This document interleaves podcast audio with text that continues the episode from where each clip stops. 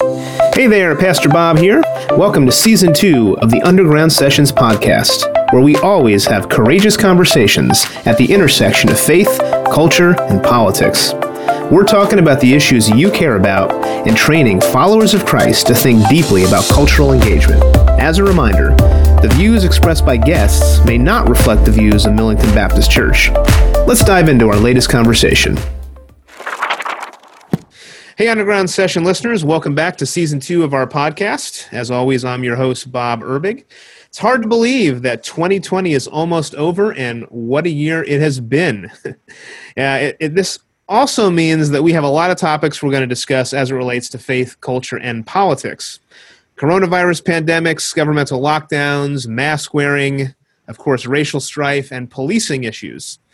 Uh, today, we're going to cover that last topic, which has generated quite a bit of conversation and controversy over the last year. And so I'm joined by Timothy, uh, Timothy Hsiao and Aaron Brake, who recently wrote an article for humanevents.com entitled A Thinking Person's Guide to Police Shootings, a rather provocative title. So, Tim Hsiao is assistant professor of philosophy at Grantham University and an adjunct professor of philosophy at Johnson County Community College. He's also a trained master pistol instructor and a patrol rifle instructor through Missouri Post. You can find him at the website timhsiao.org.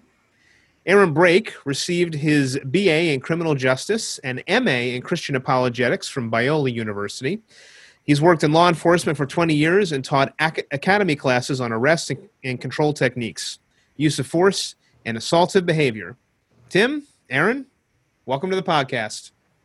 Thanks for having me. All right. Yeah, thank you.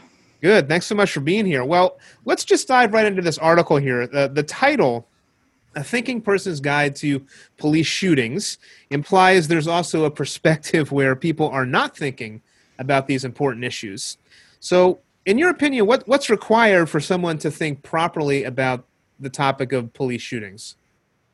So we use the term armchair quarterbacks quite a bit in the article and in the description. A lot of people think that uh, you know, sitting from their couch recliner, they think, you know, hey, I, I could do better in this situation. Or why don't they obviously shoot the leg? Or, you know, why do they have to fire so many shots? And I think a lot of it is due to the fact that people don't actually know what it's like to to engage or in these dangerous situations or control an unruly subject or to shoot a gun. A lot of these misconceptions are due to the fact that, you know, you see you see things on TV and Hollywood, and they're just not realistic. And I think if you really want to understand you know what it's like to be a police officer or someone who just has to deal with an unruly subject you know take a ride along go on a ride along with a uh, you know your local police department or you know ask someone who has maybe a, a bouncer at a bar you know what it's like to actually be in a fight. And and you'll quickly learn that a lot of what you see on tv a lot of what you read online are really just you know uninformed opinions from people who haven't ever gotten into a fight or haven't had to deal with an unruly person a day in their life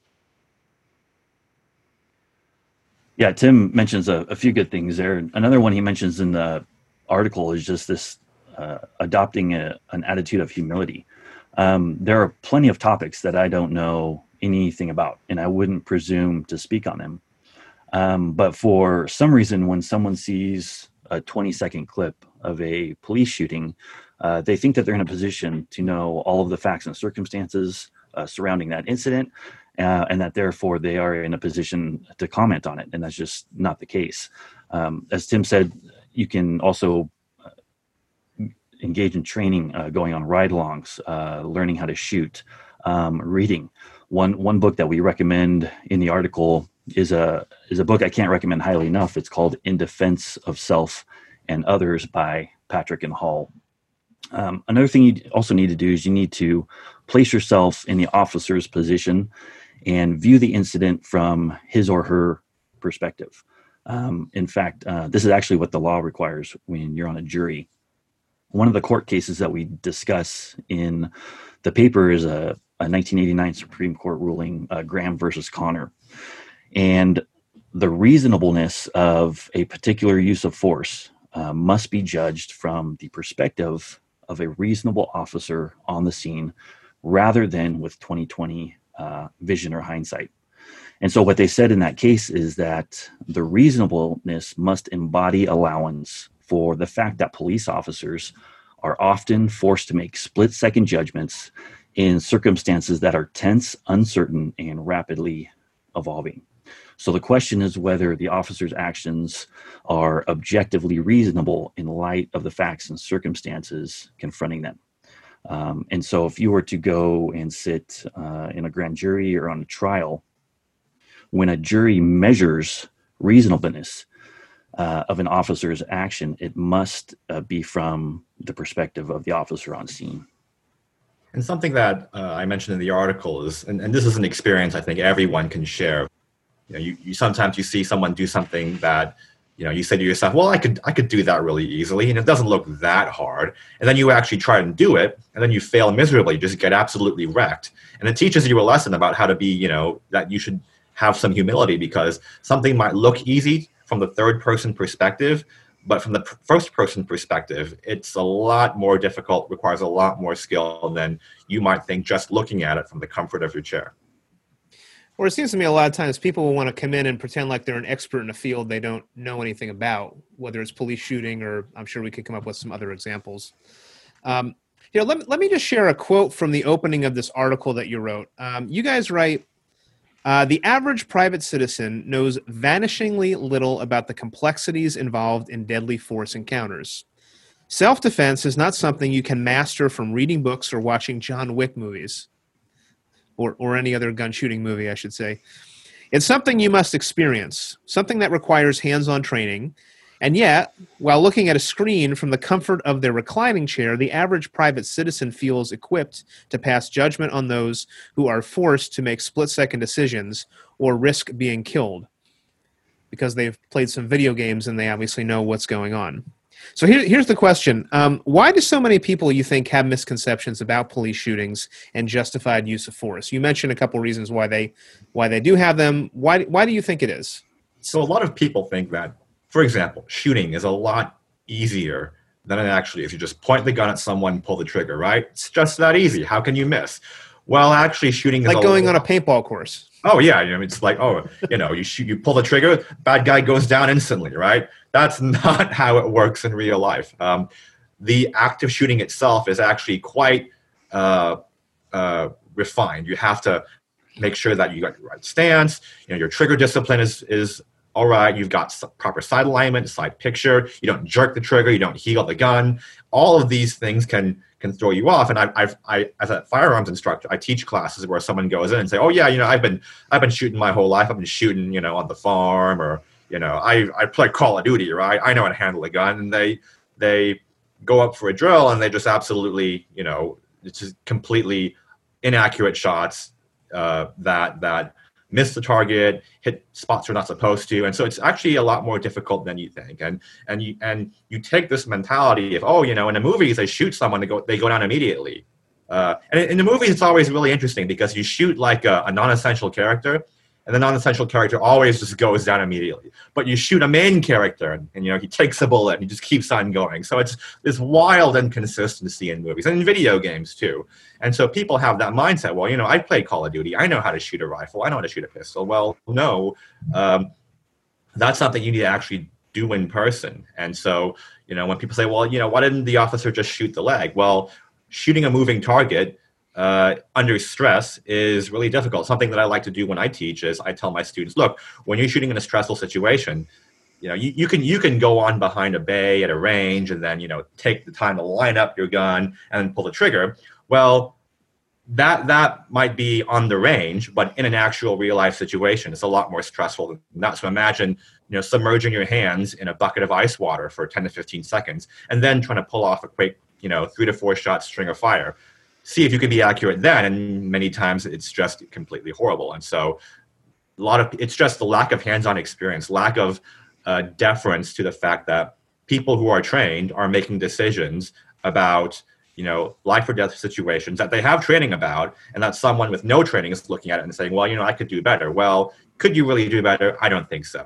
And i think when people have been put in force on force situations or situations in which they've had to make split second decisions, like in a simulator, for example, or in a real life, uh, you know, uh, a mock shooting situation. They almost always do things that, you know, someone from the outside might think are unreasonable, but from that perspective in the moment of the situation. It's it's objectively reasonable.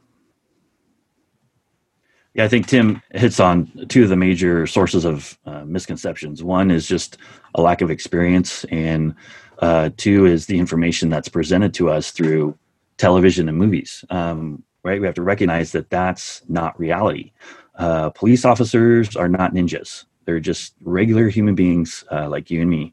Um, and so often these misconceptions come from a lack of experience. Uh, Tim mentioned earlier uh, how many people have ever really been in a real street fight uh, how many people have really had to wrestle someone and attempt to control them uh, who someone who is displaying a mental uh, mental behavior or is high on drugs right? Television movies give us a lot of bad information. For example uh, one of the ones that i see all the time is when a taser is deployed and the suspect is hit with a taser and he goes down and then he remains unconscious for 30 minutes. Uh, that's not how a taser works uh, an- another one is that someone will use a carotid control hold on someone and uh, the individual passes out. And again, he doesn't wake up for 30 minutes. Well, again, that's not how a carotid control hold works.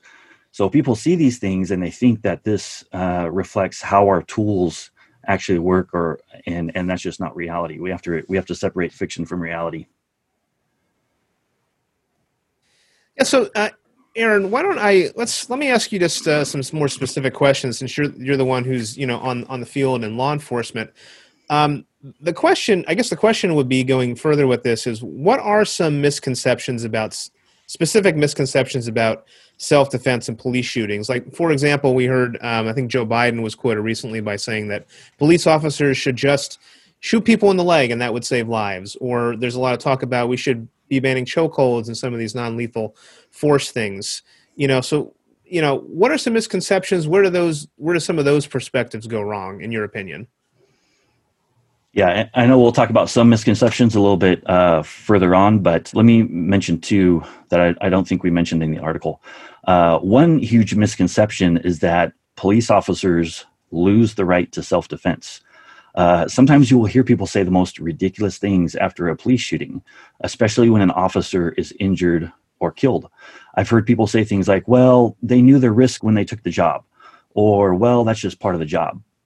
Like, really? I, I don't remember that on the job application. Uh, police, police officers don't get paid to be shot at, uh, they don't get paid to get beat up.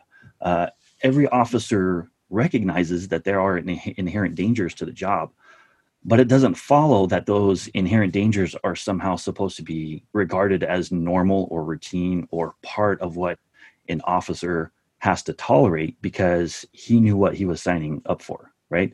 So um, we mentioned several court cases uh, in in the paper but um, one important court case was a, a 1996 case uh, elliott versus leavitt and they commented on this. They said it is no violation of clearly established law for an officer to act to save his own life.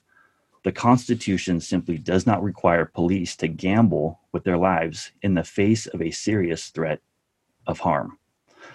Another misconception is that police officers uh, have to use every possible alternative or means of arrest before they can use deadly force. So again, this is something that you hear people say quite often. They'll say, "Well, he should have used the taser first," or uh, "Why didn't he use his baton before shooting?" And again, this just doesn't always reflect uh, reality. Officers are forced into situations where they have to make split-second decisions that are tense, uncertain, rapidly evolving. And in these uh, some situations, it may be feasible to use uh, a less lethal alternative. And some departments may have policies or procedures in place uh, for the use of less lethal. But in other situations, officers may need to resort to deadly force right away. Um, another case, uh, versus Drinski in 1994 case, uh, the court said this. They said there is no precedent in this circuit or any other which says that the Constitution requires law enforcement officers to use all feasible alternatives to avoid a situation where deadly force can justifiably be used. There are, however, cases which support the assertion that where deadly force is justified under the Constitution, there is no constitutional duty to use non deadly alternatives first. So, police officers uh, will often refer to what we call force options. And these force options include uh, mere presence, verbal commands, controlling force, injury force, mm-hmm. and deadly force. Police officers have to make decisions regarding which force option is appropriate uh, for each situation. Now, when Joe Biden says things like, well, shoot him in the leg, uh, using your handgun as a force option is considered deadly force. It's not injury force. Deadly force is intended to stop a deadly threat, and you don't stop a deadly threat by shooting a suspect in the leg. Um, furthermore, I mean, getting shot in the leg is no minor injury. You can be shot in the leg, you can hit an artery, uh, you can bleed out if you're not um, given medical treatment. Uh, what happens when you miss the leg and your rounds are now going downrange and they hit an innocent bystander? Right now, police are going to be blamed for that. Um, or what happens if uh, you miss the leg and then you get stabbed to death? Uh, so again, there are all these um, different considerations to think about. But the fact of the matter is that deadly threats require uh, deadly force, and this is why officers are trained to shoot uh, center mass. Okay, so again, this isn't a cowboy movie where you shoot someone in the leg and they pull the bullet out and slap a bandage on and they walk around like everything's fine. Okay, that's not how things work in reality. Yeah, that was that was an interesting point that you brought up in the article to me. That you, I didn't realize you actually are trained to shoot at the center of the body, so that you, I mean, you're going to take somebody down if they're if they're coming after you, which which I guess makes sense, you know. Um, and uh, you know, I think for some people they they have issues with that, but it certainly makes sense, and they don't know what it's like to be in the situation where somebody's charging after you or they're attacking you. Um, so you know, so let's let's mention some of these high, higher profile recent police shootings. So the the one well, just a couple that got got high that got a lot of media play was the Rayshard Brooks in Atlanta, the guy who got stopped and then he tried to take the taser off of his uh, off the cop and then wound up getting shot, and also Jacob Blake in Kenosha. Um, if you look at the the art the um, uh, the video camera stuff later on, it looks like they appear to be resisting arrest and then and then they're shot. So, as a police officer, you know what's your take on those uh, on those incidents and was deadly force necessary in both of those instances? Yeah that's a good question. Um, one of the again to make reference to the article one of the cases that we mentioned is uh, a 1989 graham versus connor supreme court case uh, one of the most important cases that affects every use of force policy for every department um, across the country. And your listeners can look that up and, and read it for themselves. But one of the main points that came out of that case is that um, judging an officer's actions is based on uh, whether or not it is considered objectively reasonable based on the facts and circumstances known to the officer at the time the force was used. And so it's it's very important to remember that when we are looking at these cases. Uh, sometimes cases are more clear cut we see someone pull a knife or we see someone pull a gun on an officer and, and the officer is uh, uses deadly force. Um, other times it's, it's not so clear. And sometimes we have to let investigators do their jobs and we have to wait for all the facts and circumstances to come forward um, in order to make a proper judgment. So, um, that question when we decide deadly force is necessary I think maybe a better way to phrase that is uh, when do we decide that deadly force is reasonable or justified? And the, the reason I say that is because sometimes the, the word necessary can be used in different ways. For example, um, oftentimes we don't know what is necessary until after the fact. Uh, let me give you a situation. Imagine that a person uh, pulls out a fake gun and he points at police and he says, I'm going to kill you, right? uh, police officers are going to interpret that as a deadly threat and they're going to use deadly force in response. But what if, after the fact, someone raised the question, well, was that necessary? Uh, someone might respond, well, no, it, it wasn't necessary to use deadly force against someone with a fake gun, right? I mean, it was a fake gun. But that's not the standard that officers are held to. Uh, and you don't know what is necessary often until after the fact. Now, what happens when we change the question and we ask, was it reasonable? Were the, were the actions of the officer reasonable based on the facts and circumstances known to him when the force was used? Well, then the question is obviously yes, right? And that's the standard of objective reasonableness uh, that's established by Graham Connor, uh, Graham versus Connor, which uh, police officers are held to. So, in general, uh, deadly force is reasonable or justified when there is an imminent threat of death or great bodily injury. Um, another important court case from uh, 92 was called Smith versus Freland. They said this We must avoid substituting our personal notions of proper police procedures for the instantaneous decision of the officer on the scene. We must never allow the theoretical, sanitized world or our imagination to replace the dangerous and complex world that policemen face every day. So, with regard to these, you know, more high high profile um, cases, uh, Brooks, the Brooks shooting, and the Blake shooting, right? We have to place ourselves in the position of the officer on scene. What are the facts and circumstances known to him at the time that the force was used? Um, so, Brooks had uh, stolen a taser, right? Uh, he's pointing the taser as he's running away at the officer. Did the officer perceive that to be a threat? what happens if the officer is tased and now Brooks has uh, access to the officer's uh, weapon? Um, things like circumstances like that, which you need to think about um, when you're judging this um, use of force incident. Uh, same thing with the Blake shooting. Uh, Blake is reportedly to be armed with a knife. Um, the officer was not only concerned with the knife, but also with the the kids uh, in the vehicle um, that Blake was attempting to enter. So again, uh, was there an imminent threat of death or great bodily harm, either both to the officer or to the children inside the car? Those are all things. Those are all circumstances that have to be thought about uh, and considered in these shootings. So it certainly makes it difficult to think clearly when all these things are, you know, um, at play here. Uh, you guys raised several objections in your article um, as it as it relates to thinking clearly about these police shootings. So one of the things you you well actually I'll just mention them. You, you raised four. The well, you raised five, but I'm going to mention four. Um, the first one you said is that people will often object and say you can't shoot someone who isn't armed. The second thing you say that people will raise is that you can't shoot someone who isn't actively trying to kill you. Third, you say you can't shoot somebody in the back. And then fourth, uh, you say people will say, well, just two or three shots are enough. Those are all objections that people raise as it relates to thinking clearly about when to use deadly force. So I guess the question for you both is, you know, take those things into account. How do we create a framework for thinking clearly about uh, police shootings when we see them reported in the news or, you know, wherever we hear about them? Yeah, so I'll I'll take the uh, the first two myths that we talk about in the article. That first, you can't shoot someone who isn't armed. Second, that you can't shoot someone who isn't isn't in the moment trying to kill you.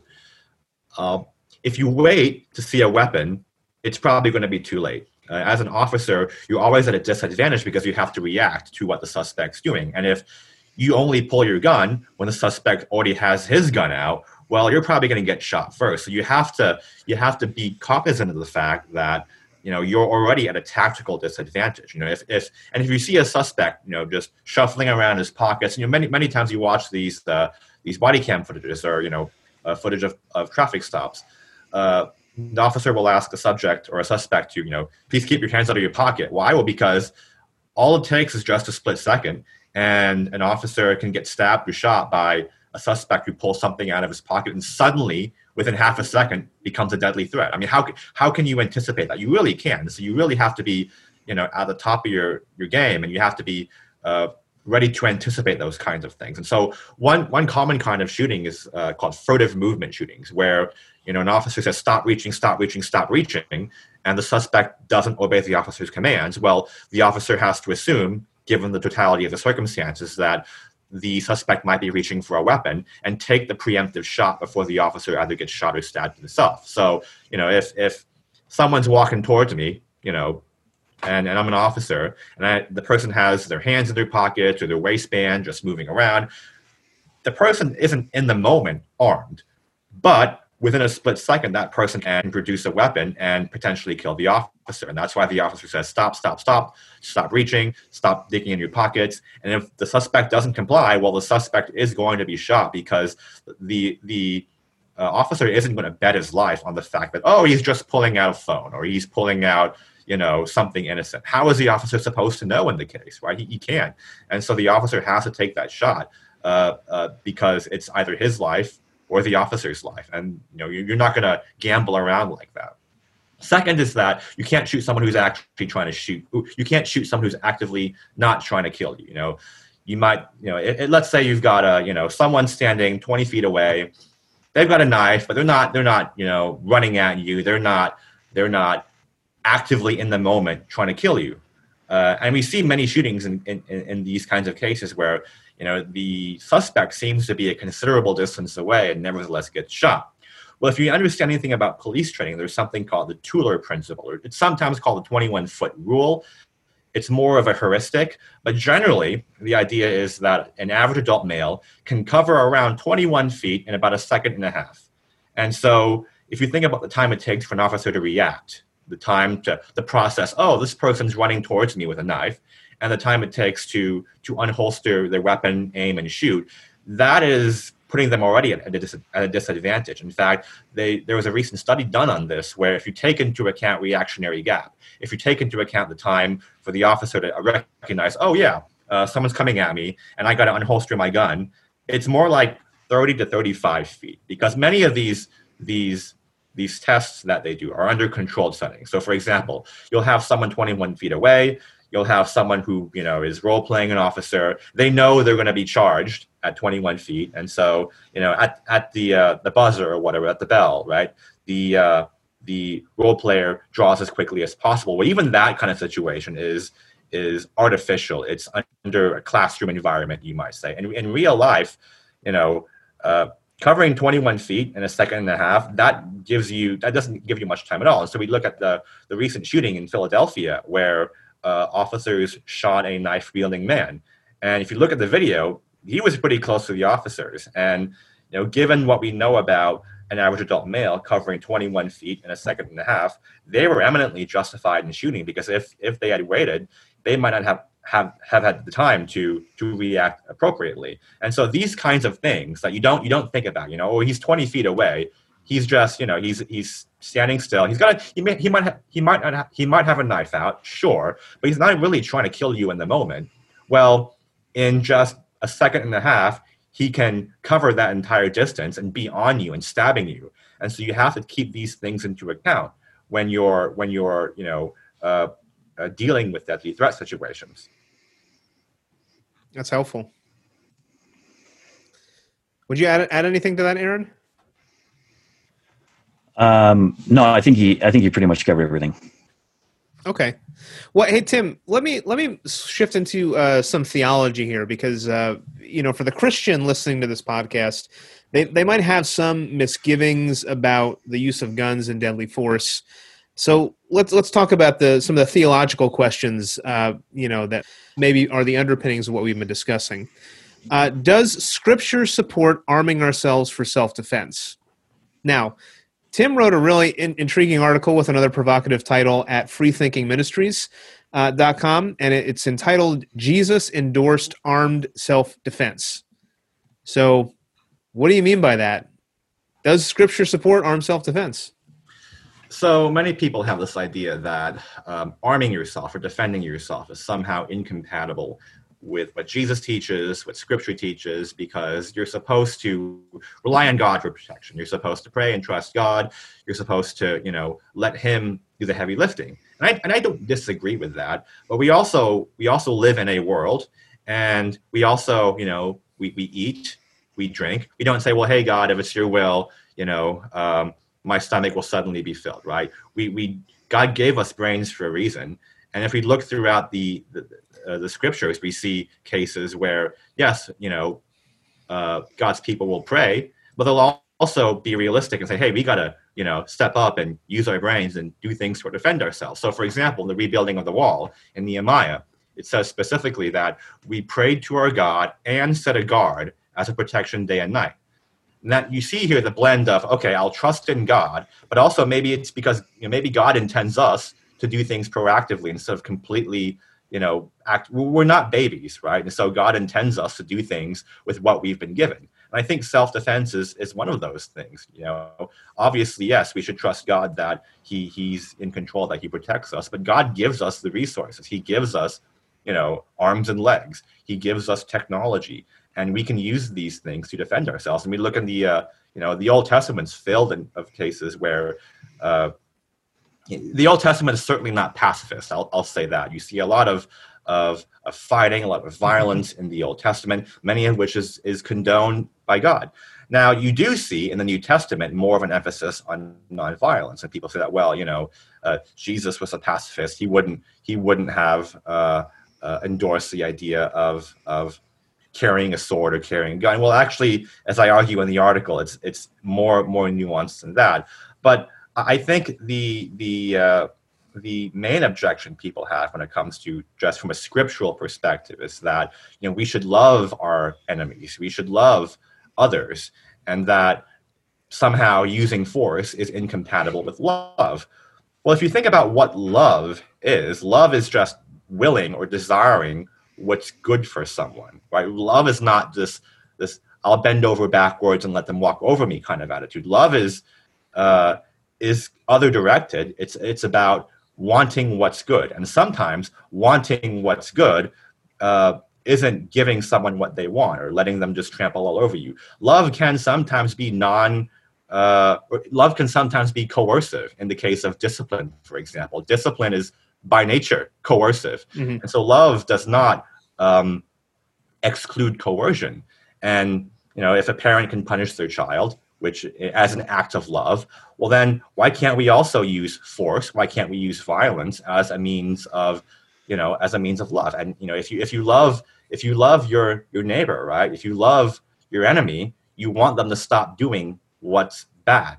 And so one way of exercising that love is to stop them from doing what's bad, to use force to control them, to use force to stop them. Now, obviously, it's a tragedy if, if they they they, they, they get hurt or they perish but that's not what you're you're desiring you want them to stop doing the evil action right and so you, you read the uh, uh, christian literature on this uh, uh christian ethicists who have talked about this and uh, a principle that sometimes come up that comes up is called the, the doctrine of double effect where the goal isn't so much to intend to kill but to intend to stop the threat and you can intend to stop the threat without intending to kill them. And so when the, when we talk about loving our neighbor, when we talk about loving our enemy, right, the proper application of that in a self-defense context is that hey, we use whatever force is necessary to stop the threat. We don't want them to perish, right? We don't want them to die. We don't seek their demise. We seek them to stop doing the evil thing they're doing in the moment,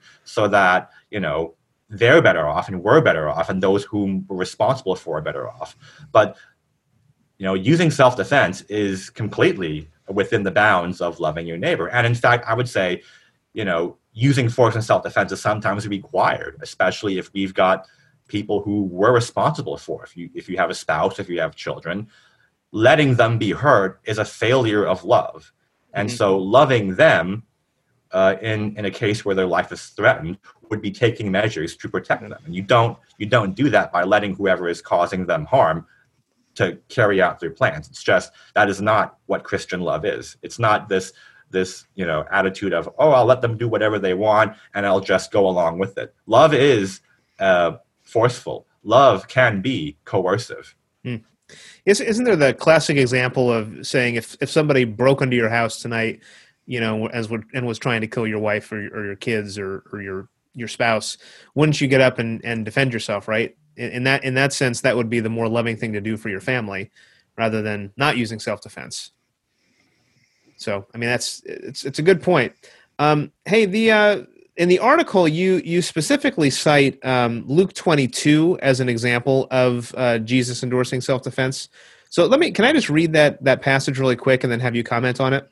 So it's Luke 22 uh, verses 35 to 37 in the ESV. It says this, and he Jesus said to them, when I sent sent you out with no money bag or knapsack or sandals, did you lack anything? They said nothing. He said to them, But now let the one who has a money bag take it, and likewise a knapsack. And let the one who has no sword sell his cloak and buy one. For I tell you that this scripture must be fulfilled in time. And he was numbered with the transgressors. For what is written about me has been has its fulfillment. And they said, Look, Lord, there are two swords. And he said to them, It is enough. What does that passage have to do with self defense? So if you look at verse 35, he's alluding to an earlier point in his ministry where he sends them out. Uh, if you read Luke 9, he sends them out. He says, Take nothing for your journey. Don't take a staff, a bag. Don't even take food. Don't take money. Don't even have a tunic. Um, all that stuff will be given to you. It'll be provided for you, you know, uh, uh, through special providence. And in Luke 22, Jesus is saying that basically, you know, hey, look, um, soon my mission will be accomplished on, on earth. I am no longer going to be with you physically, and you're not going to enjoy the special providence that you did receive when I was with you there, you know, physically. And so that's why he alludes to those that that previous um, point in his ministry where their needs were providentially met. He says to them now verse 36, uh, but now let the one who has no money bag take it, likewise a knapsack, and let the one who has no sword sell his cloak and buy one now, why, why would he say that? Well, uh, I, I, think what he's telling his disciples there is that, look, um, you are going to reach a point soon where many of the needs that I made sure were met for you, you're going to have to provide on your own. And one of those is self-defense, one, the protection for yourself, right? And so he says, "Let the one who has no sword sell his cloak and buy one." Well, a cloak was a pretty big uh, um, item back in that day. It kept you warm, kept you kept you sheltered, kept you protected and and to sell your cloak and buy a sword meant that a pretty high premium was put on the sword. Uh, mm-hmm. Uh, that that it, it mattered, and it would make sense because a sword is something you use to protect your life, just like you know your clothing is something you use to keep yourself warm at night. And so I think Jesus here, that the proper rendering of this passage in context is that Jesus is encouraging his disciples to be self-reliant, and part of self-reliance includes self-defense. Now if you continue reading, uh, uh, there is there, it, it, it, does say in the uh, next verse is that you know I, I tell you the scripture must be fulfilled in me, and he was numbered with the transgressors. Some commentators uh, interpret this passage as basically saying that well, the reason why Jesus is telling his disciples to get a sword is so that he can look like a transgressor, he can look like a brigand, and then you know he'll be put on trial, he'd be convicted as a criminal. And so the actual purpose of the swords is to fulfill scripture to make him look like a criminal. But that just doesn't fit the proper reading of that passage, especially the, the allusion to the money bag, the knapsack, the sandals. Those seem to be referring to a very specific point in his ministry, Jesus' ministry, where he's talking about you know, self-reliance versus providential protection. And moreover, if you read the entirety of the Gospels, never once is the idea that Jesus is a common criminal used as a reason for his conviction and crucifixion. It was the fact that he claimed to be divine. And so the the idea that the swords are actually there to fulfill prophecy to make him look like a criminal just doesn't have any exegetical support. And so I think the proper reading of this is that Jesus is simply encouraging his disciples mm. to be armed and I, I go into detail uh, in this in the the article that you mentioned. Uh, but I, I, think it's yeah pretty clear here that Jesus is encouraging his disciples to protect themselves. Now you do see later on that Jesus, when, in, in response to you know Peter drawing a sword and chopping the ear off Malchus, that you know he who lives by the sword dies by the sword. And many people interpret that as a condemnation of the use of force by Jesus. But if you read that passage very carefully, what Jesus is condemning here isn't so much the use of the sword per se, it's using the sword to interfere with his plan on earth. You know, Jesus is saying, you know, shall I not drink from the cup that's been given to me? He's saying that, look, I am supposed to be taken in, and you can't interfere with that. Notice that he doesn't tell the disciples to put, or Peter to put his, to, to throw his sword down and get rid of it. He says, put your sword back in its sheath.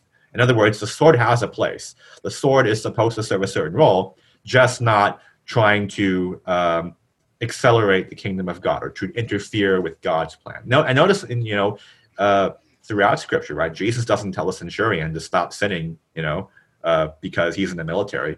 So, so you don't you don't really see a, a, a condemnation of you know using force as force uh, for that very sake by by Jesus. It's always about a certain specific context, as we saw in, you know, when he tells Peter Peter to um, that he who lives by the sword dies by the sword. It's not con- condemning the sword per se, it's condemning Peter's specific use of the sword. Well, that's certainly some really interesting, uh, really interesting points that people probably haven't thought about before. Um, hey, as as we start to wrap up here, I want to ask you guys about some some takeaways for our listeners. Like, what are some things um, that they should be thinking about as as they leave, as it relates to police shooting and gun ownership? Um, maybe even for you, Tim. what are you know? Some people might say, "Hey, I, I, I hear you. Like, those are some interesting points, but I'm still like, uh, it still feels weird to me to own a gun. Like, what what's kind of the the moral case for owning a gun? Um, and uh, you know, maybe you could speak to that, and then we can kind of wrap it up with both of you, just offering some uh, some takeaways uh, for our, our listeners. Yeah, I think I think scripture. There's a good scriptural case to be made for using you know force, weapons in self-defense. But even aside from that, just a purely moral, philosophical case for for gun ownership. Everyone has, I think, would agree that we all have a right to life. And if you have a right to life, well, what's the what what point would that right be to have that right if you don't have the right to to protect that right, to defend that right? And so the right to life and the right to self-defense are really closely connected. And of course, the right to self-defense is the right to use force to defend your life. And guns are a really, really effective force, uh, a really effective means of self-defense. Many studies, you know, unanimously show that uh, gun defensive gun use is as effective or more effective than using a knife, using a bat, using pepper spray, uh, or just even not not resisting at all. Using a gun, obviously, you know, given the the dynamics of what a gun is, what it does, it's a pretty powerful deterrent and force interrupter when it comes to defending yourself. So if you have a right to life, you have a right to self-defense, and you have a right to an effective means of self-defense, right? If you had the right to self-defense, but the government said, "Oh, the only thing you can use to defend yourself is your arms and your legs," well, that would be that that would be affirming the right to self-defense in name only, right? If you want to have a robust, if if if, if the government wants to protect the right to self-defense in a way that's more than just lip service. It needs to guarantee that its citizens, given how varied they are with respect to you know age, sex, body type, physical ability, they have to have some kind of equalizer that lets them control for the disparities that are commonly exploited in violent crimes. I mean, look at violent crimes, right? It's always uh, criminals aren't completely irrational, right? A criminal is going to pick somebody he can dominate. And so victims are almost always at an inherent disadvantage given the nature of a violent crime. A victimizer will uh, pick someone, he'll pick a victim he can overpower. And so you need a form of self defense that can control for that. And what better form of self defense than a firearm? And it's not a surprise right now that we see record numbers of people. You know, the 2020 has been a record breaking year in terms of gun sales with all the unrest going on. Even people who I know who were previously really skittish about guns are like, well, are, are now like, well, you know, maybe I should get a gun for self protection because of all the unrest that's going on. Maybe I should get some training. And, you know, it's, it's no surprise given, you know, what guns are, how effective they are, that people would want to do this. And especially with all the, the violence and chaos and the the potential for that in the future, people are concerned about their lives and the lives of those whom you know they're responsible for. And so the moral philosophical case for gun ownership is just basically it's an effective means of self-defense and self-defense is as basic a right as the right to life. If you don't if you don't protect the right to self-defense what point is the right to life? Hmm. gotcha. Aaron what takeaways would you have for our listeners yeah, just a few takeaways. Um, deadly encounters with police officers are not going to go away. Um, they're going to continue to be in the news, and unfortunately, the ones that we are most often going to see in the news are uh, encounters that involve uh, white officers and uh, minority suspects. Um, even though for every case of a shooting um, against a black, I could produce a similar case uh, of a shooting against the white. Um, with this just fuels, I think, the racial tension that's going on right now, and and it's unfortunate. Um, because of this, you know, we really need to resist uh, jumping to conclusions based off uh, a 15 second video clip that we see on the news. We need to gather as much information as possible.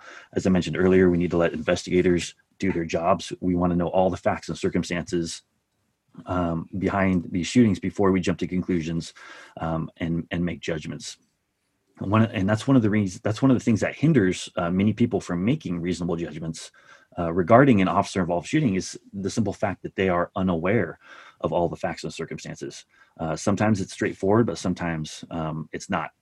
Uh, hindsight is always 2020 and it's easy to monday morning quarterback right but we need to put ourselves in the in the position of the officer who was uh, on scene uh, probably one of the most damaging movements uh, that's going on right now, right now is the defund the police movement. Uh, some departments across the country are losing officers either from retirements or resignations or officers moving to other departments. Um, in those areas where this is occurring, you will see a rise in crime and a rise in murder. Uh, defend, defunding the police is only going to hurt the community. So we need to get our officers more training, more support, so that they have all the resources available uh, to do their jobs. If officers do not feel that they are supported by their community, uh, no one is going to want to be a police officer and risk their safety or risk their livelihood or risk going to jail or prison uh, for the rest of their life simply because they're trying to do their job.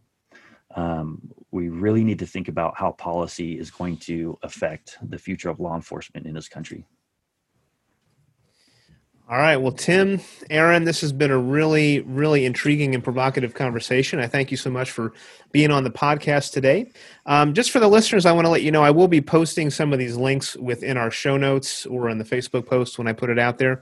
Uh, Tim, in particular, has written at the Federalist and a number, a number of other. Um, a number of other online uh, journals, and uh, he's again his website is timhsiao.org. I'll put that in the um, in the uh, in the in the show notes, and uh, definitely go check it out. He's got some really uh, a, a, whole slew of articles around a bunch of different topics that I think you would find uh, find fascinating. So uh, check him out. Tim, Aaron, thanks so much for being here uh, on the Underground Sessions podcast. It was a pleasure. Thank you. Thank you. All right. Thank you. All right. And we will see you guys next time on the Underground Sessions podcast. Thanks for listening to the Underground Sessions podcast, where we have courageous conversations at the intersection of faith, culture, and politics. If you enjoyed what you heard today, share our information with your friends. And please give us a five star rating in the iTunes Store or wherever you're listening to podcasts so others can find us. You can also connect with us at www.millingtonbaptist.org, where our vision as a church is to see the table expanded for the glory of God as more and more people step into a life altering relationship with Jesus Christ. We hope to see you next time on the Underground Sessions podcast.